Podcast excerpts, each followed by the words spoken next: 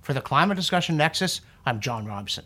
And in this latest readout video from our free Wednesday Wake Up email newsletter, we continue our commentary on the COP28 conference, described as Climate Christmas by Heatmap Daily, only to have the host and chair, Sultan Al Jaber, play Grinch. He blurted out that there was no science out there to justify phasing out fossil fuels to hold the temperature increase to 1.5 degrees Celsius, and then demanded, quote, show me the roadmap for a phase out of fossil fuel that will allow for sustainable socioeconomic development unless you want to take the world back into caves, end quote. Ho ho ho, we say.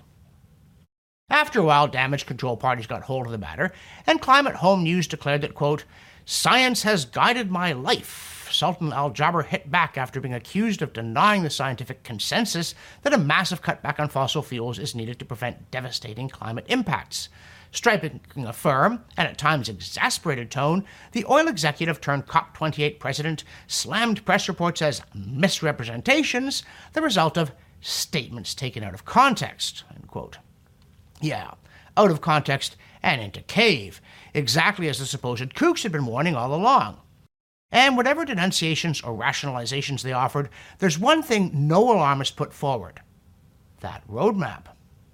And another thing, in another unguarded moment, Robinson Meyer of Heatmap Daily confesses that, quote, before I came to COP, I knew that it was, to borrow the late historian Daniel Boorstin's phrase, a pseudo event, a spectacle that exists partially to be covered in the press.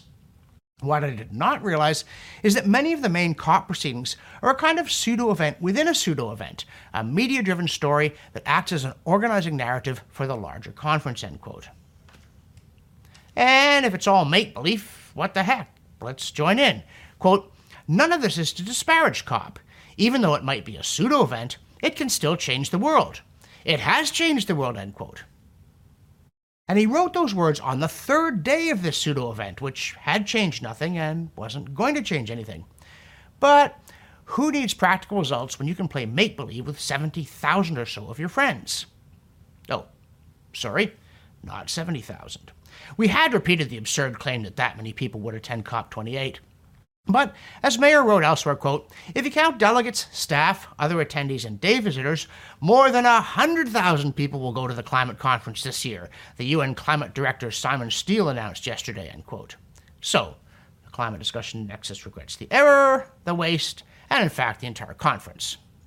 Now, if your reaction to the previous item was Simon who rather than how many, We'd like you to know that, quote, United Nations Secretary General Antonio Guterres appointed Mr. Simon Stiell of Grenada as Executive Secretary of the United Nations Framework Convention on Climate Change, UNFCCC, on 15 August 2022 after consultation with the Conference of the Parties through its Bureau, end quote. And if your reaction to this item is, whoa, what a lot of jobs for the boys and girls, though apparently the salary is a stingy $207,000 a year, uh, what has this guy actually done to save us from sinful bad weather? Yeah, there, I'm afraid you have us. However, it turns out that a major reason for the bloated quality of this year's event is that the UAE is actually using COP28 as, of all things, a fossil fuel industry trade show. As CFACT observes, Nigeria has sent 1,411 people to the conference, including 422 on the official state payroll. While in the real world, out Siberia way, it's gotten as low as minus 58.7 degrees Celsius, which is cold even for them, but naturally, it's just weather. Now, as if to prove that an amateur economist is nearly as dangerous as an amateur doctor, though how an amateur got this kind of job is hard to understand, we give you Kristalina Georgieva, who, quote, holds a PhD in economics and an MA in political economy and sociology from the Karl Marx Higher Institute of Economics. Now, if someone showed up with that resume, what job would you give them? Well, how about head of the International Monetary Fund? Where she says, quote, diverting the trillions of dollars by which the world subsidizes fossil fuel production each year and putting an implicit price on carbon emissions would generate the vast amounts of cash needed to tackle the climate crisis, end quote. Whoa, money falls from the sky in unlimited amounts, and she's a Marxist? We're astonished at the fact that she's head of the IMF. And now, a word from our sponsor. And yes, again, that's you. all the people out there who are already backing our work, and all the people who are subscribing. More than 84,000 of you on YouTube alone, where we've had almost 10 million views. But we need to keep up the momentum. And that's why I interrupt to pass the hat to those of you who aren't already backers and say, please make a pledge, one time or monthly, $3, $5, $10, whatever you can afford, so we can continue to push back against the climate cult and win this battle. And now, back to me. And from the If That's Victory file, Heatmap tells us, quote, offshore wind has gotten off to a bumpy start in the US, but today one of them achieved a historic, uh, though at this point largely symbolic, milestone. It started delivering power to the mainland, end quote. Wow. See, quote, New York aims to have 100% clean power by 2040. Once the 12 turbines that make up South Fork are completed, it will be 0.01% of the way there, end quote. So, more of an inch stone than a milestone, really. In the newsletter, we also note that there's a lot of interest in carbon capture and storage nowadays. And yes, there is a certain logic to pursuing all plausible avenues, and even some odd ones, when you've arrogated to yourself as large a task as changing the weather worldwide. But it's also a kind of backdoor admission that actually cutting emissions of greenhouse gases, CO2 in particular, aren't going well and aren't about to. And speaking of cutting, the CBC, Canada's state broadcaster, ran a glowing self profile by a guy who, quote, got a vasectomy due to climate grief, end quote. Right. A failing media company with a collapsing audience share going through Christmas layoffs of hundreds of staff despite its $1.4 billion subsidy probably shouldn't be celebrating the further shrinking of its remaining woke audience. In the newsletter, we also present a cri de cringe from the apparently underemployed World Health Organization's regional director for Europe. That's Dr. Hans Henri P. Kluge, who declares that, quote, climate change is causing death and destruction. Climate action is our only hope for survival, end quote.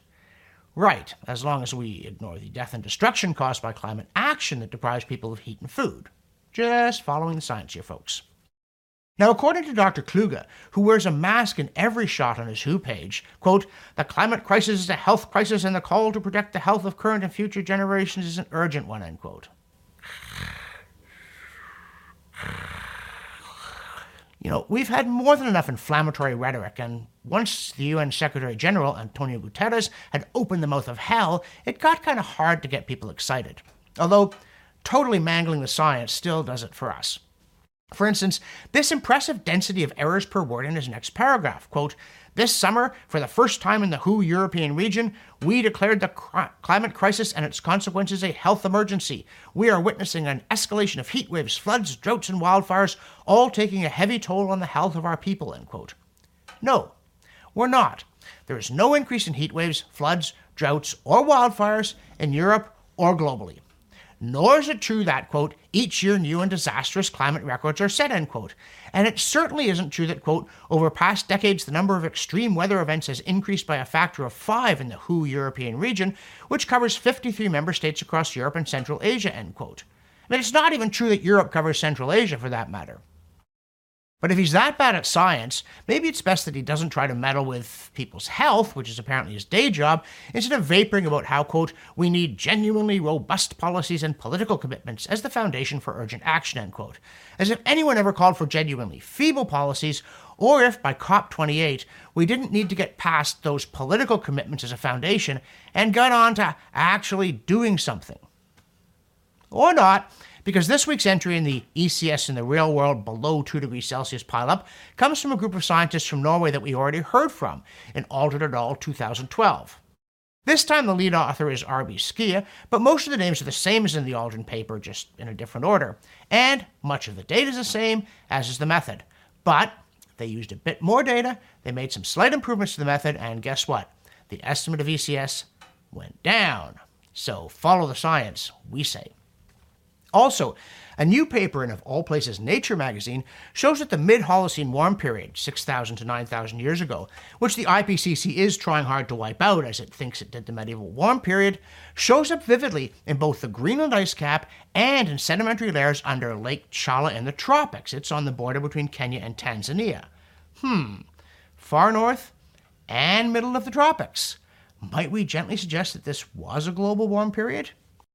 And speaking of Africa, from the CO2Science.org archive, we unearth a 700 year record of climate variability in tropical Africa derived from profiles of biogenic silica abundance in varved sediment cores retrieved from northern Lake Malawi.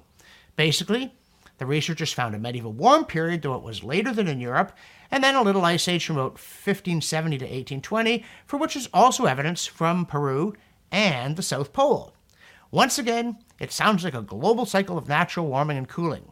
Wait till Sultan Al Jaber gets his hands on that one.